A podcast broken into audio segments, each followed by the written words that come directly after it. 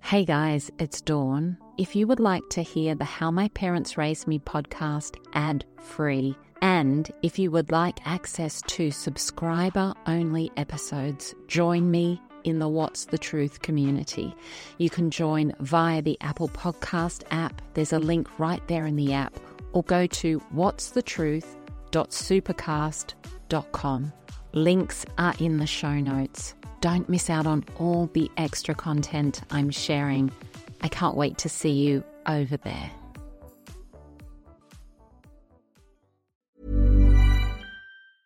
Mom deserves the best, and there's no better place to shop for Mother's Day than Whole Foods Market. They're your destination for unbeatable savings, from premium gifts to show-stopping flowers and irresistible desserts. Start by saving 33% with Prime on all body care and candles. Then get a 15-stem bunch of tulips for just $9.99 each with Prime. Round out Mom's menu with festive rosé, irresistible berry chantilly cake, and more special treats. Come celebrate Mother's Day at Whole Foods Market.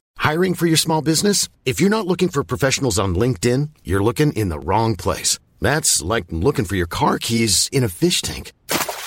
LinkedIn helps you hire professionals you can't find anywhere else, even those who aren't actively searching for a new job but might be open to the perfect role. In a given month, over 70% of LinkedIn users don't even visit other leading job sites. So start looking in the right place. With LinkedIn, you can hire professionals like a professional. Post your free job on linkedin.com slash people today. Jewelry isn't a gift you give just once. It's a way to remind your loved one of a beautiful moment every time they see it. Blue Nile can help you find the gift that says how you feel and says it beautifully with expert guidance and a wide assortment of jewelry of the highest quality at the best price. Go to BlueNile.com and experience the convenience of shopping Blue Nile, the original online jeweler since 1999. That's BlueNile.com to find the perfect jewelry gift for any occasion. BlueNile.com. The people who I think struggle the most are the people who come into my office and you say something like what do you enjoy or what brings you joy or what what's pleasurable and they just stare at you and they have absolutely no idea. Mm-hmm. and that's because they've been you know compartmentalizing and stuffing down and all sorts of things their whole lives to get through. They know something's missing but they have no idea exactly what it is because they don't know themselves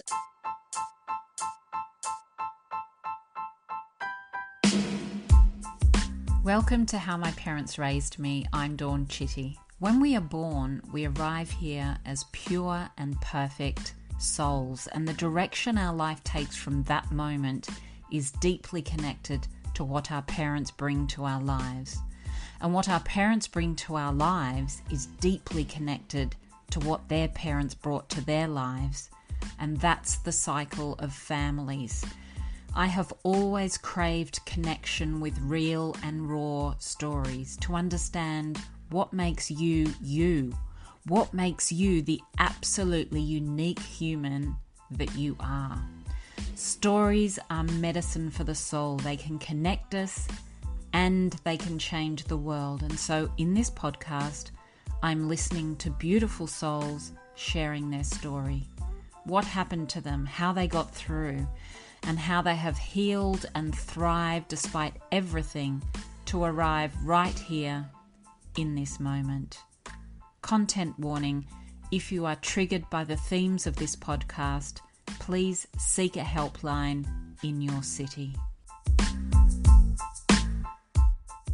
Hello, my beautiful friends. It's so great to have you here with me today.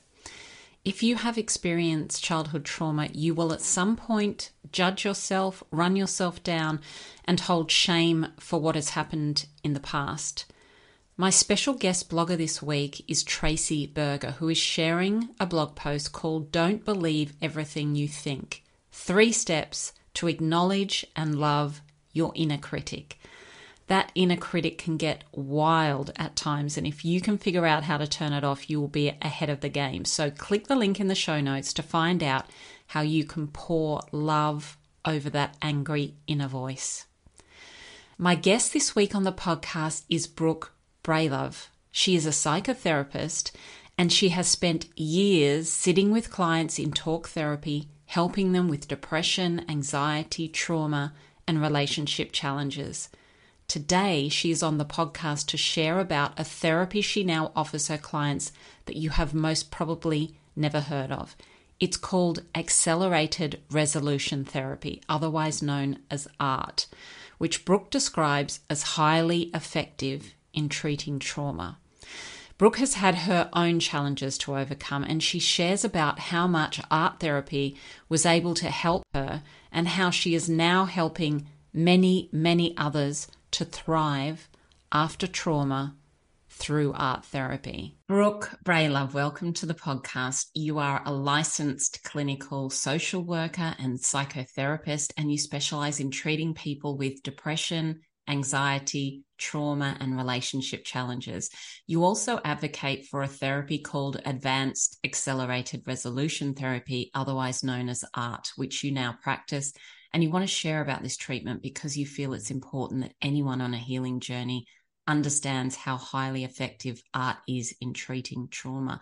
We'll talk about art soon. But as somebody who's working in the trauma space, could you explain your understanding of what childhood trauma is?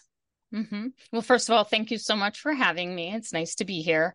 Well, I think childhood trauma can really refer to a lot of different things. And I, like many trauma therapists, do sort of subscribe to the sort of big T, little t lens, which is that there are big T traumas that most of us would think of when we think of trauma, which are things like a parent's death, a car accident, a natural disaster, you know, violence, sexual assault, childhood abuse.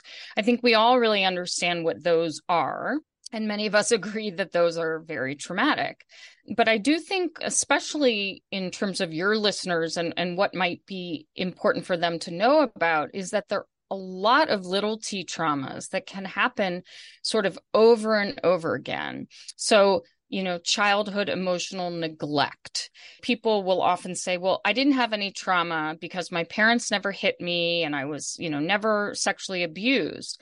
But when you dig deeper, there were periods of, you know, their childhood where their needs were not getting met, their emotional needs, their physical needs for affection, words of affirmation were not being met by their parents.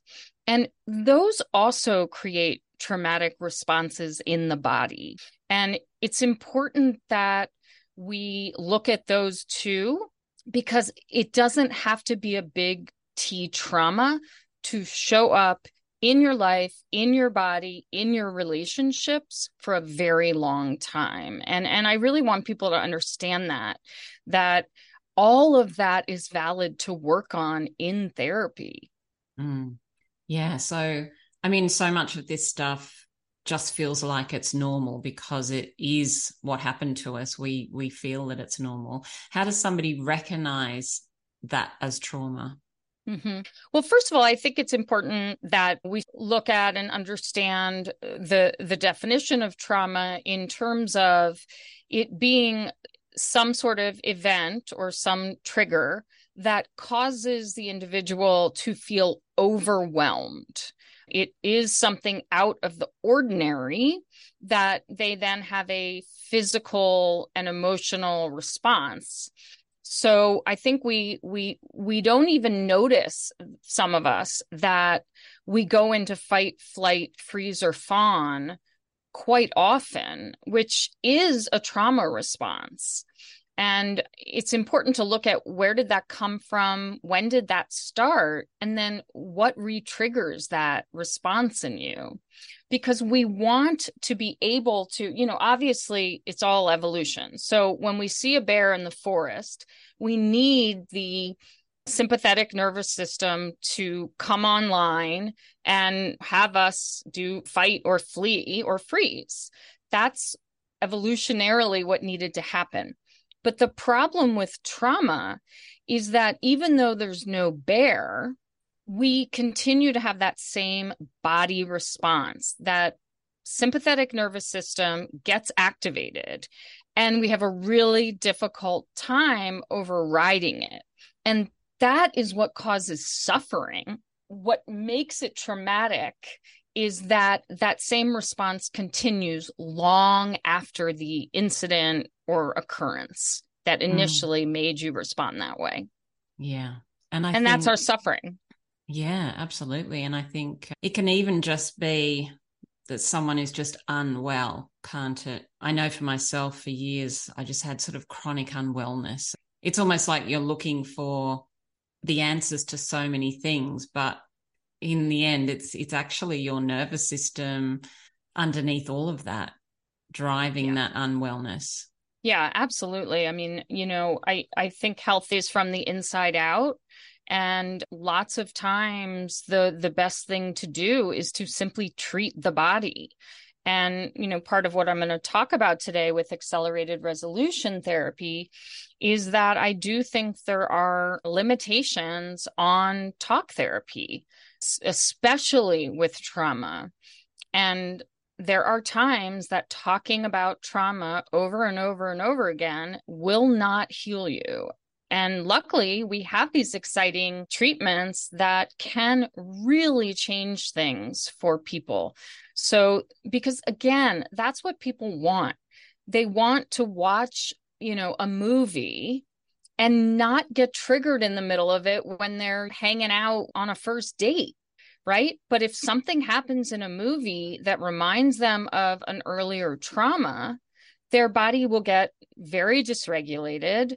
And often they're not able to calm themselves down. And then, of course, we can imagine what happens on that first date. It probably doesn't go very well right? Mm-hmm. And so I also think it's important to understand how trauma responses don't help connection. They basically lead us to usually withdraw and move away from people. The thing that actually really heals trauma is connection. But when we are so triggered, you know, we can sort of scare people or people don't know what to do with us when we're in a trauma response. And that makes me really sad, which is why I'm so happy that we have something that will help people stay close and connected by just basically taking away that response, which for them has always felt like it is completely out of their control and automatic. And this kind of therapy challenges that.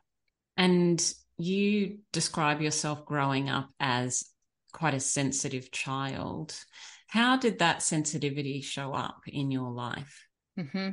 Yeah, so I, I don't I don't have sort of the what I would say is a clear case of childhood trauma, but I would say that I my nervous system comes by anxiety and depression very sort of earnestly meaning my mom says that i was born with you know those little worry lines between your, your, on your forehead. And i don't doubt that honestly. From as you know as early as i can remember i was sensitive but i was mostly seen as you know brooke worries too much. Every single report card from pre-kindergarten basically through 12th grade would say the exact same thing Brooke worries too much. She just needs to have, you know, more confidence. And that showed up in my body a lot. I had frequent stomach aches. I would, I mean, you know, before every soccer game, every lacrosse game, I'd get a stomach ache and, you know, say I feel sick and I can't go. And, you know, usually my mom would or dad would say, you know, okay, that's you have that, but let let's give it a try. And of course, I would get through it every time, but it was still very debilitating to me. And it, was just unpleasant all the time.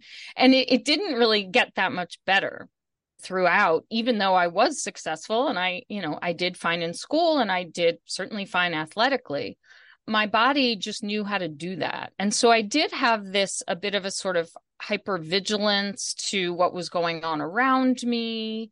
And I was activated a lot.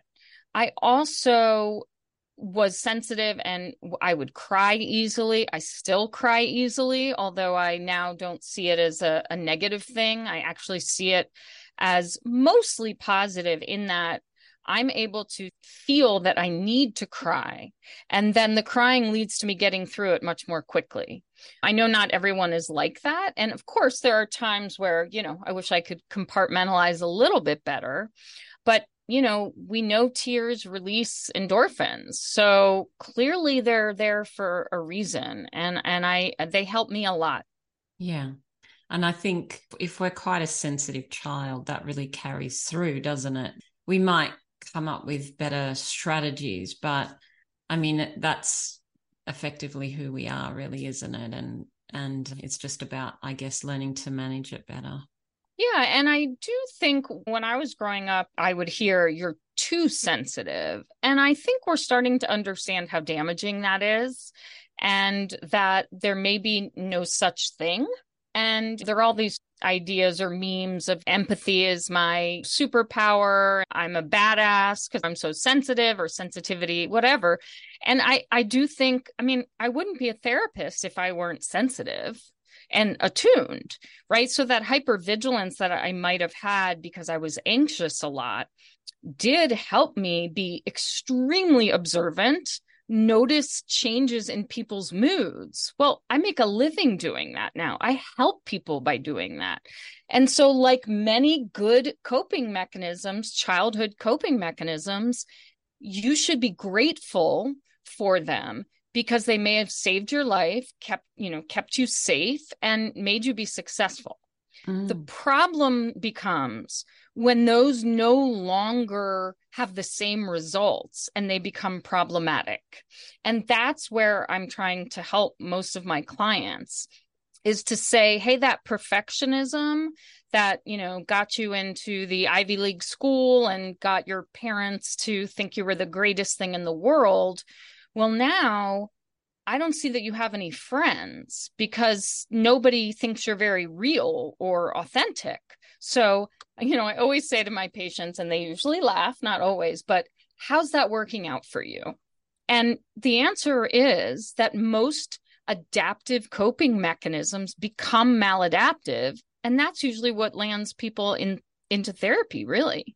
Yeah, absolutely. I was the same. I was very sensitive growing up. The messages were, you're too sensitive. Why is it always such a big deal? I now understand is a beautiful thing to be sensitive. I think the sensitive people in the world, imagine if we didn't have them, if we were all just walking around crushing our way through life having those beautiful sensitive people it is hard when you're around someone that's very sensitive because there's a lot going on often, and especially for a little kid, there's a lot of tears and all the rest of it. But just just having that beauty of being able to feel things so deeply, I think it's such a gift you know yes and i i just wrote down deeply feeling i love saying that i am a deeply feeling person and that you have to deeply feel sorrow, sadness, grief, loss in order to deeply feel love, joy, and happiness. Yeah. And we don't get to numb out from the negative feelings. We have to have them both. They inform each other. They are a yin and a yang. And and we always have both. You do not get through this life without experiencing both sides of that. And I'm willing to feel deep pain because the reward is deeper joy. And mm. the people who I think struggle the most are the people who come into my office and you say something like what do you enjoy or what brings you joy or what what's pleasurable and they just stare at you and they have absolutely no idea Mm-hmm. And that's because they've been, you know, compartmentalizing and stuffing down and all sorts of things their whole lives to get through. But here they are. I'm usually working with, you know, 40s or 50s people, and th- they know something's missing but they have no idea exactly what it is because they don't know themselves. And I'm really grateful to my parents who sent me to therapy at a young age when I was clearly anxious. I think that was a great decision and I'm really grateful because I think that's why I'm a therapist today is because I learned early that talking about things helps. Mm. And many people do not learn that. They learn the complete opposite, which is we will never speak of this. Mm. And that, again, secrets really do kill us slowly because you carry it, you know, in your body and sometimes in your DNA, right? Yeah. Oh, wow. I haven't heard that said before secrets kill us. Oh, God, it's so true. It's so true. Brooke, I know you went through some personal trauma a few years ago. Can you tell us about that time and what was going on? So, I had a pretty traumatic breakup in 2017. I'm divorced, but I'd been dating someone and felt really good about the relationship and thought we were going strong and this would you know maybe be my my person my second person and out of nowhere he ended the relationship. So it was extremely traumatic in terms of the suddenness and without warning. I've had hard breakups, but it, never like this. And, you know, I was doing my regular weekly psychodynamic psychotherapy and I just wasn't getting better about, you know, sort of like three months out or so, I really was still crying every day and I was stuck, really, really stuck. And so I tried a couple different modalities. And then someone said, well, the only other thing I know about is accelerated resolution therapy. And so I did two sessions of art and got unstuck and was able to move forward in a in a very different way with the knowledge of what had happened but none of the traumatic images or body sensations that would come up when i thought about this breakup and i was sold i mean you know i tell and i tell my patients this is I know what you're going to go through with art because I did it. And that's why I'm here. I, you know, got trained as quickly as I could and I've been doing it ever since and it's really really increased. It's now I I'm I'm really focused on it in my practice now because when you find something that leads to such rapid healing and permanent lifelong change, it's hard to, you know, want to do anything else, frankly. Wow. It must be so exciting to find something like that. I mean, for yourself, but just to be able to heal other people. I just said to one of my therapist friends, I said, I've always known I was a therapist, and now I believe I'm a healer. And I truly believe that now. And I would never have said that about myself. Uh, you know, I was helping people, sure. But now I really believe that we co create healing in in the sessions Wow. So you said before talk therapy, it's our go-to, right? I mean, it's it's the original I mean there's a lot of positives that you can get out of that. How does it differ from from that? Because like you said, I mean with talk therapy and a lot of people I know have mentioned over the years, well, I just keep talking about the same things. You can end up just going around in circles, can't you? Yeah. Yeah, so I I think art can be really great for people who have tried a bunch of different modalities, including talk therapy. So they've talked and they've talked and they've talked, and, you know, they don't, they feel they're stuck. I mean, I really like to see people who feel stuck or they've moved on in you know x ways from a divorce but they can't move on in this one specific way because again what we know is that by talking over and over again about trauma, it actually worsens the memory in our brain.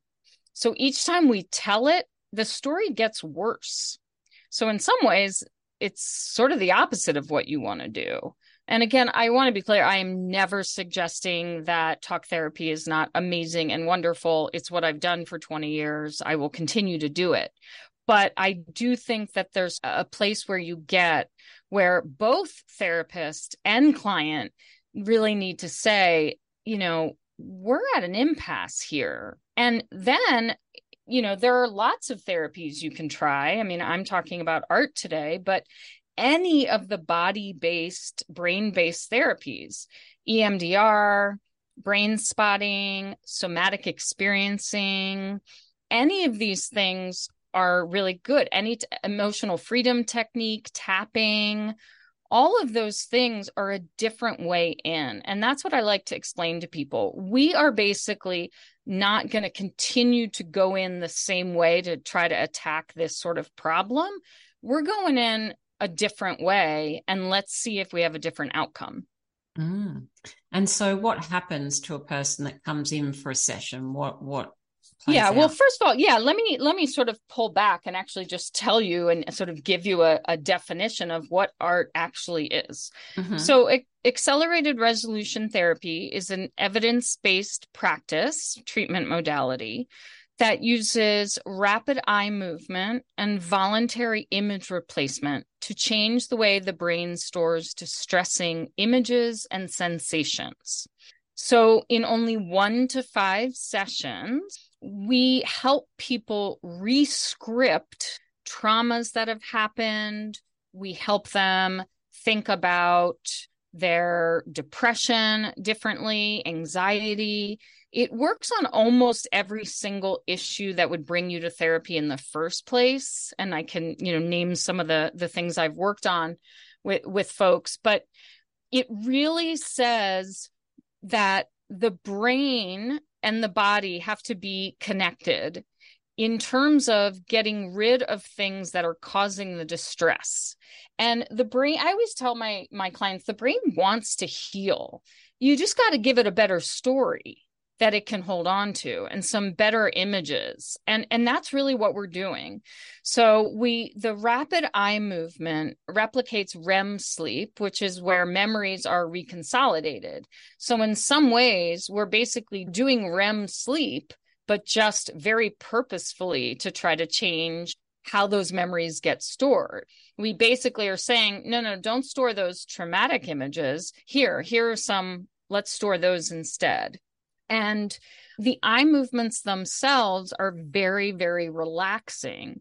And so through the eye movements, we have the person, you know, think about their trauma and their sensations begin to improve as they begin to relax more with with the eye movements and then we just again the creator of art Laney Rosenzweig calls it positization we basically don't just get rid of the negative, we make it positive and then store that in the brain. And that is healing.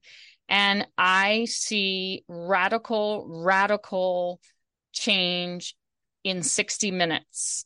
And there's nothing like it, both from my own feelings of, you know, efficacy and really, really being able to help people and what's so beautiful is I can actually see it in their faces as they're healing moment to moment. And I'll have a, a client in my office who's having a panic attack. She may be thinking about, you know, a traumatic death in her life. And she may be, you know, heart racing, sweaty palms, you know, all sorts of things. And within minutes, she's completely relaxed and has, you know, calm flowing through her body. And that literally happens in a matter of just a few minutes. So, unlike something like exposure therapy, which actually can be re traumatizing because you're asking the person to keep experiencing the discomfort, there's only a few minutes that the person is very uncomfortable in art. And so, I really do encourage people that you won't have to keep talking about it in fact, you'll only need to talk to the way I do it is I do an intake session. And that is the only time you will actually tell me about whatever trauma is bringing you in or, you know, about your depression or about your eating disorder, your chronic pain. After that, we're mostly talking about sensations and images. And so people are very relieved by that. They don't want to keep talking about things because it hasn't gotten them anywhere necessarily. Yeah, absolutely. I'm interested that somebody could have had a picture or a memory that they have in their mind for 20, 30, 40 years and it gets replaced that quickly. It doesn't mm-hmm. feel like it's possible. I, t- I totally understand. And that's why Laney Rosenzweig book is is called Too Good to Be True.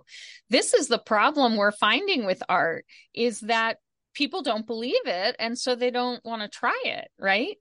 And I get it. I really do totally understand. And I love when people are skeptical and they come in. That is totally fine. It makes sense that you would be skeptical. Well, how in the world does this work? Which is why many of my clients say, I don't, I literally don't know what just happened. I think that was magic, or are you a Jedi, or whatever, you know, kinds of things they say. But the word magic is is constant in my office and it is and i almost this is I, it's not quite the right word but there's it it feels so sacred what goes on that there's a little piece of it that feels like you're witnessing a miracle but the miracle is based on science. Wow. so you know it's not exactly an actual miracle but the the honor i feel in witnessing people doing this is is just incredible. I mean and so it does feel sacred. And and I, i'm just i i love feeling that and i love giving people a sense that you know they never believed they could feel you know calm when they would talk about their sexual assault 30 years ago but they can after art and again it's 1 to 5 sessions but I have almost never needed to see someone for five sessions. I have worked with people who, once they heal one thing, they say, Well, now I want to work on my relationship with my sister in law, and I have this chronic back pain. And so I will work with people on multiple, multiple issues. And I have one woman who I'd seen for years, but she had left therapy and then she came back because she read about art. And this one client has worked on a sexual assault in college, which she has no feelings about anymore. She can tell you about it, but she has no feelings. We've worked on her brother's death, which left her feeling guilty that she had not been there when he died. We've completely changed her relationship to that grief. So instead of feeling guilty when she thinks about him, she smiles. We've worked on an injury she had to her toe where she had chronic pain for two years in her toe. We did a 60 minute session and, and that was nine months ago, and not one moment of pain in her toe since then. We've worked on how she relates to people at work. And the people in her life notice. Her husband notices, her children notice, and even her colleagues have noticed that she's different. So we can have more control on how we respond to people and how our relationships go through art. Ryan Reynolds here from Mint Mobile. With the price of just about everything going up during inflation, we thought we'd bring our prices down. So to help us, we brought in a reverse auctioneer, which is apparently a thing. Mint Mobile unlimited premium wireless. Ready to get 30, 30, bit to get 30, bit to get 20, 20, 20, bit to get 20, 20, bit to get 15, 15, 15, 15 just 15 bucks a month. So, Give it a try at mintmobile.com/switch. slash $45 up front for 3 months plus taxes and fees. Promo rate for new customers for limited time. Unlimited more than 40 gigabytes per month slows. Full terms at mintmobile.com. I'm Sandra, and I'm just the professional your small business was looking for. But you didn't hire me because you didn't use LinkedIn Jobs. LinkedIn has professionals you can't find anywhere else, including those who aren't actively looking for a new job but might be open to the perfect role, like me. In a given month, over 70% of LinkedIn users don't visit other leading job sites. So if you're not looking on LinkedIn, you'll miss out on great candidates like Sandra. Start hiring professionals like a professional. Post your free job on linkedin.com/people today. That sounds absolutely incredible. I guess some people listening will have experienced EMDR, which is also a rapid eye movement modality. And I I've spoken to people who've done EMDR and it does sound like it is quite traumatizing as well to actually do the sessions it sounds a bit like running a marathon. I haven't experienced it, but but just having spoken to people. So obviously this is something that's going to come up. Can you tell us the difference between the two. Yeah, so I, I sort of look at them as kind of distant cousins. So they both do use eye movements. There are a few main differences. One is that art is more of a sort of step by step protocol, whereas EMDR, you end up often sort of free associating. It can be a bit more meandering where you follow the, the client where they go but it's called accelerated resolution therapy because there is a resolution at the end of every session. So we don't leave things kind of open ended or, well, we'll have to continue that next time. It has a beginning, middle, and end. And so people feel very contained and complete when they leave. It, it may mean that we'd have to revisit that same you know topic again but that that session can stand alone. Art does, again, this kind of positizing these images, whereas EMDR doesn't quite do it that way. And then art is is much briefer in only one to five sessions. EMDR can be 10 to 20, depending. And I think another sort of piece that's important is that while EMDR uses eye movements, they can also use headphones and buzzers. And what we really find in the research shows is that it's actually the eye movements that are most effective in changing the way the brain stores memories. And so that's what art focuses on. It's really the magic is in the eye movements. But EMDR is great. And again, I don't, you know, I, I think people can try both or you know start with one and everybody's different i mean i i will say i don't believe that there is any one treatment that works for every single person we are way too unique our learning is different our brains are different and we have to accommodate that you know some people are not going to respond to things in in the same way so the research on art, you know, shows that it's extremely effective, over 70% effective. But my clinical experience is that it's closer to probably 92 to 95% effective hmm. in symptom reduction, substantial symptom reduction. That's pretty um, incredible. Um, yeah. And again, that's my experience. You know, I'm one clinician, but it's pretty great and those effects are long lasting. So once, once it's changed, it's not six months and you're looking for more answers.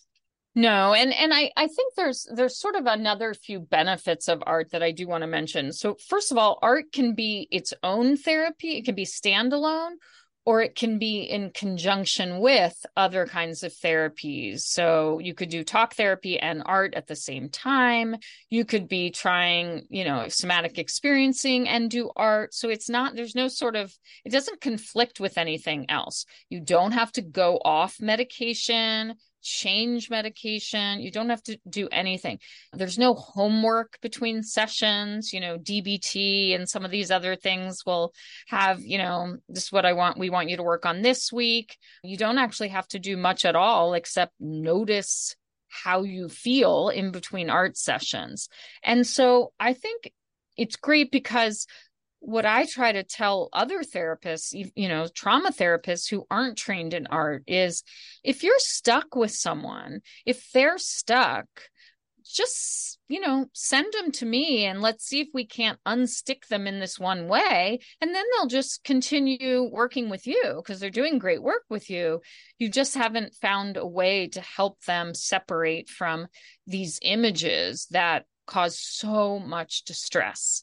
And so I, I like being also able to help out other therapists too. And I really do want to encourage therapists to look into the art training. It's a three day training. It is such a wonderful thing to add to your practice. It's a great tool in your, you know, toolbox. And what I love about art is that it really decreases burnout because most trauma therapists spend their most of their days hearing about terrible terrible trauma. That obviously has a huge impact. Compassion fatigue burnout and art since you only really you know you don't have to hear about it in any great detail you're you're not absorbing all that trauma. And so it it has made me more excited about staying in this field for as long as possible. Whereas you know at times we we do get burnt out and this has really changed that for me. And so i really really want to encourage other therapists to get trained in this. It's a it's a great training. It's not a difficult training. It's 3 days and it's it's worth every penny. Mm. yes and that is a thing isn't it? I often wonder how therapists do that sitting just absorbing so much of other people's trauma so if somebody's at the start of their healing journey they just know that they don't feel happy in their life, they they're low self worth. They're mm-hmm. not really sort of tying it into a lot of what's happened to them. I mean, if they come to you, what would be the process with art? So, usually, I mean, again, as I said, some people just come to me for talk therapy. And so I will usually start with talk therapy. And then if I believe art would be helpful to them, I will, you know, introduce it but a lot of people are are coming to me now very specifically for art and i really i ask you know three screening questions over the phone just to make sure they sort of are good candidates and they're very easy things the three questions are can you move your eyes back and forth easily? Meaning you know if you have a history of seizures or you've had a recent concussion that might not be a great idea to start art or do art. The second question is can you hold a thought and an image you know a thought in your head? Because you do have to be able to hold on to that and see it. And then the third is are you motivated to change this one is the tricky one because never have i asked someone who's called me that and they say not really motivated right? They're calling me. So they say of course i'm motivated. And and this is where things get a little bit more challenging because i do find that people who have had you know lifelong trauma they do have difficulty seeing themselves without it. And or something like you know if you've had a chronic depression who would you be if you weren't a depressed person? And sometimes and again i'm not saying resistance is is on purpose. It's an unconscious resistance but it can be really scary to change and to let go of something that has been your partner not a good partner not a healthy partner your depression but it's still been with you and it's really frightening to try to think of who you would be without it that I always say hope is scary. So I normalize that with people, but there are, you know, occasionally people who I almost can tell on the phone that it it probably wouldn't work for them. And that's usually when they really talk about extensively how you know nothing works for them and everything works for other people. And when you can tell they they there's a you know what we call a secondary gain by holding on to this. And again this is also trauma informed. It's not that they want to suffer at all but they just kind of can't get out of their own way I don't see that a lot, but every once in a while I do especially if it's sort of like a, a, chronic illness where their diagnosis means they're part of a community and they've become really invested in that community. What if they no longer had those symptoms? What if they no longer had that chronic illness? What would happen to their relationships? So we can understand that some people aren't really ready to change in that way because it would mean giving meaningful things up. Yeah. I totally get that. And so, can you give us a couple more examples of people that you've really helped through art therapy? Sure. Well, since you do, you know, your podcast really focuses on childhood and parenting, I'll give you the uh, a recent example. I worked with a woman I actually saw her remotely. I do art virtually and in person. They're actually equally effective. I've had some clients do you know both because of travel and they they say it's really equally effective, which is pretty cool.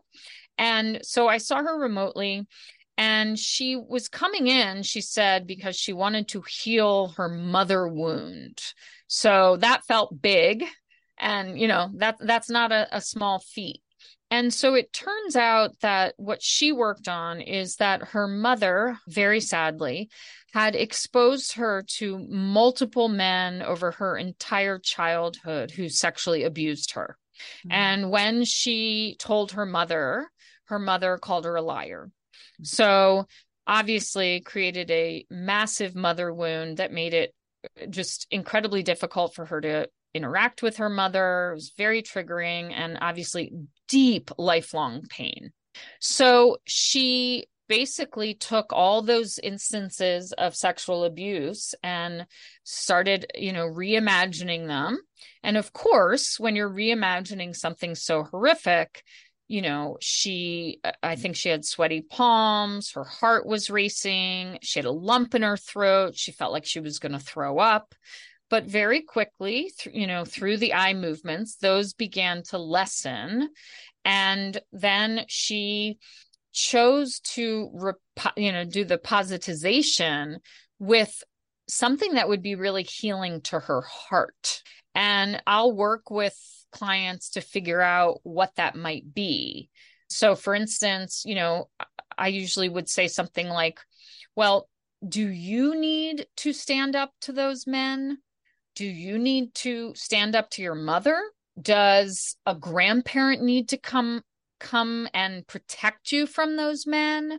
Do you need to fight them off? Does your mother need to protect you? That kind of thing. So it's really it's my job to I think really use my intuition to think about what does this person need to heal? And I can tell whether they're healing or not. And so sometimes I'll say, I don't think that was quite right. We're missing something. What about if you did this or that? And I give them ideas. They can take the ideas or, or leave them. But we want to find one that, you know, leads their whole body to relax. And we usually find it. I usually find it around by the third time, but a lot of people know exactly what's healing and, and they they they can do it really quickly. So she felt like a massive shift in her entire body. She really couldn't recall those images anymore. She just felt light and free. That would have been good enough. That would have been an unbelievably successful session. But what happened next is really miraculous. This woman had had cancer, I think one to two years before. It wasn't, it was pretty recent. And she had lost feeling in her one side of her face and had trouble opening her jaw. It had lost a lot of mobility. While we were doing this, all of the feeling came back in her face on that one side and she was able to move her jaw freely and with ease. Wow. And that was what had happened from the cancer. So in her mind, the cancer was linked to this mother wound. And by healing the mother wound, we were able to heal the impact, at least the impact of the cancer. Obviously, I have no idea what will happen as she moves forward in her life, but I'm pretty confident that her body won't need to show the trauma in that way because it's healed. Mm. And even better, she contacted me a week later and she said, For years, I've run hot. I always thought it was menopause, but I've run hot. My temperature is elevated. I need fans on me at all times. And she said, My temperature is down. I am cool. I have no heat in my body because she said she let go of her anger. And it was the anger that was literally fueling the fire in her body. And now that we healed this, it was gone. So we changed her internal temperature through art. I mean, that's just incredible. And so, how many sessions did you do in total with her? One. One session. 60 oh minutes. That's it. Oh my goodness, that's incredible. Yeah, just one. Um, and This- some people do require a few, but again, I have not met someone who needs five for the exact same thing. They may say, well, now that we've healed that, I'd like to work on that. And, you know, and again, I mean, it just, you know, it works on so many different things. It works on OCD, it works extremely well on phobias. I helped someone heal a lifetime of body image issues by simply helping her tell herself more positive things when she looked in the mirror. And so I say, Well, is it gone, you know, completely? This is like three months ago. And she'll say, Every once in a while, I thought will creep up, but as quickly as it comes in, it's gone. I mean, that's a, I mean, think about it, you know, as a woman, how much you would love I'm I'm going to assume since you're a woman who's alive that you've had some, you know, issues around body image as I think we all have to some extent. Imagine being able to heal that in one Uh-huh. session. Your relationship to your body. Yes. And just the lady that you were talking about before with the cancer and the Yeah. numb face, I mean, it's just it's just so clear, isn't it? How everything is connected. You know, it's the the the thoughts and the brain and the cancer and the the numb jaw and everything. I mean, my goodness, this is this is absolutely incredible to hear how quickly I mean, uh, when you talked about that lady, I thought you were going to say, you know, five full sessions, which seemed like not very much to me anyway. Wow, it's just incredible. I just wanted to also ask you about I know you have a program where you help people to heal from shame. Mhm. Um, can you tell us a little bit about that? Because we do hold on to so much shame, don't we, from things that we should have no shame about. Right. Yeah. So I am a certified Daring Way facilitator, which is Brene Brown's shame resilience curriculum. I was one of the first three people in the in the DMV, the district, Maryland and Virginia, to be trained in her work. And now they're probably 40 or so. And I offer two and a half day workshops, in person workshops for women who basically want to show up, be seen, and live brave in their lives, and to understand what gets in the way of, of them doing that.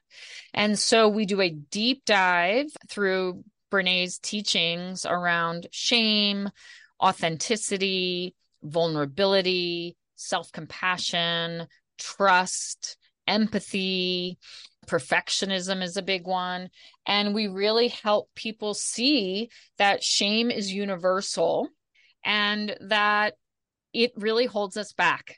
The, you know, what will other people think and the terrible messages we say to ourselves about, you know, we're bad rather than, well, maybe I made a mistake in, you know, some behavior. And, you know, so many of us walk around thinking we must be the only ones who feel, you know, X.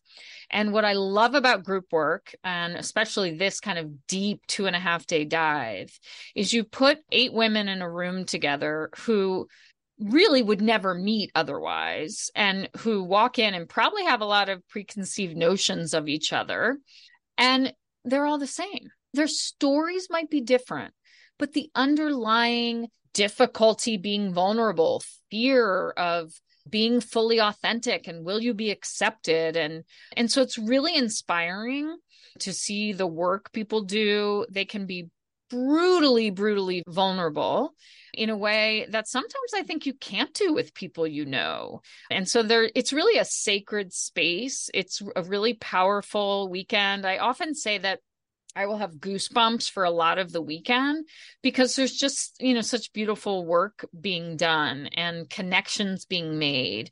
And it's a lot of how our childhoods impact, right? Shame usually starts in childhood. We don't just, you know, pick it up when we're 20. It's usually quite old. And certainly, you know, even, you know, sexual shame. And I, I love what you said, which is, you know, we feel shame about things that really aren't ours to feel ashamed about. We kind of go and, and pick it up. And, and this is an opportunity to learn how to just place it down and say, I, I don't accept you. You're not going to be a, a part of my life. I'm going to recognize you and I'm going to talk about you so you don't take over my life. Mm. And again, it's for those women who feel stuck in terms of something's missing, but I can't put my finger on it. Yeah. Oh wow, that sounds so good. So good. And and you you're right, it is doing those things in a group of people. There's so much beauty and benefit in that, isn't there? So if somebody's listening to this, I mean, who should be contacting you for art therapy, for the shame workshop? Mm-hmm. Mm-hmm. Well, you know, for for art, it could literally be practically anyone who feels stuck and who feels like they're not able to move forward and that other treatments have not helped. Certainly, the most obvious is people with PTSD or complex PTSD. So, you know, it's not just single incident trauma. I can work with someone, again, who was like this woman sexually abused multiple times throughout her childhood, which is a more complex PTSD. But trauma, phobias, you know, fear of public speaking, that works really well. I worked with someone on just self confidence and he became more confident after a session. So there's it, it's almost anything that you're struggling with. But but of course I think the most obvious is anyone who's dealing with trauma and PTSD.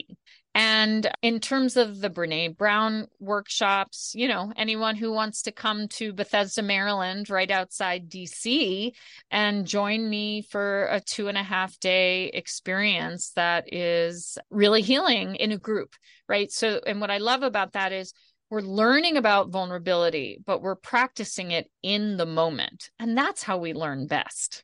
Mm, absolutely. So, how can we find you?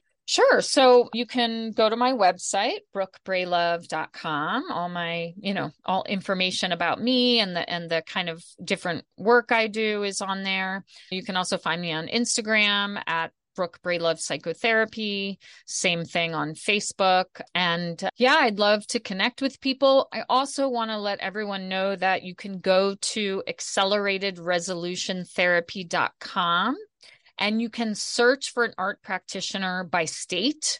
There's a people worldwide, a lot of people in Canada, but a lot of people in the US who are trained in this work and give it a try. The absolute worst thing that happens is you tried something new and it didn't work that well. But again, because it has a resolution at the end of every session, there, there are really no risks involved. Well, all the links for Brooke are in the show notes. So please go and check that out. Brooke, thank you so much for sharing everything you've shared today. I agree that you are a healer. You are healing people's lives, and that is so powerful. That is so powerful what you're doing. And sometimes we have to go through our own stuff in order to become that person, don't we? Because it's really through you looking for answers for yourself that you're able to share that now with other people. So everything you've shared today has been so valuable. Thank you so much. Oh, good. Thank you. Thank you for being on this journey of healing and community with me. If you listen on Apple, I would love it if you could take a moment to post a review for the podcast. It would mean a lot. Check the show notes for all links recommended in this episode. If you're on Instagram, follow me at My Big Love Project and please share this episode with someone you know needs to hear it. Thank you for joining me. You are such an incredible soul because you are you. You are unique. Your journey is unique, and you can absolutely change the world with your story. Your time is precious, and I so appreciate you being here. Thanks for joining me. I'll catch you next week.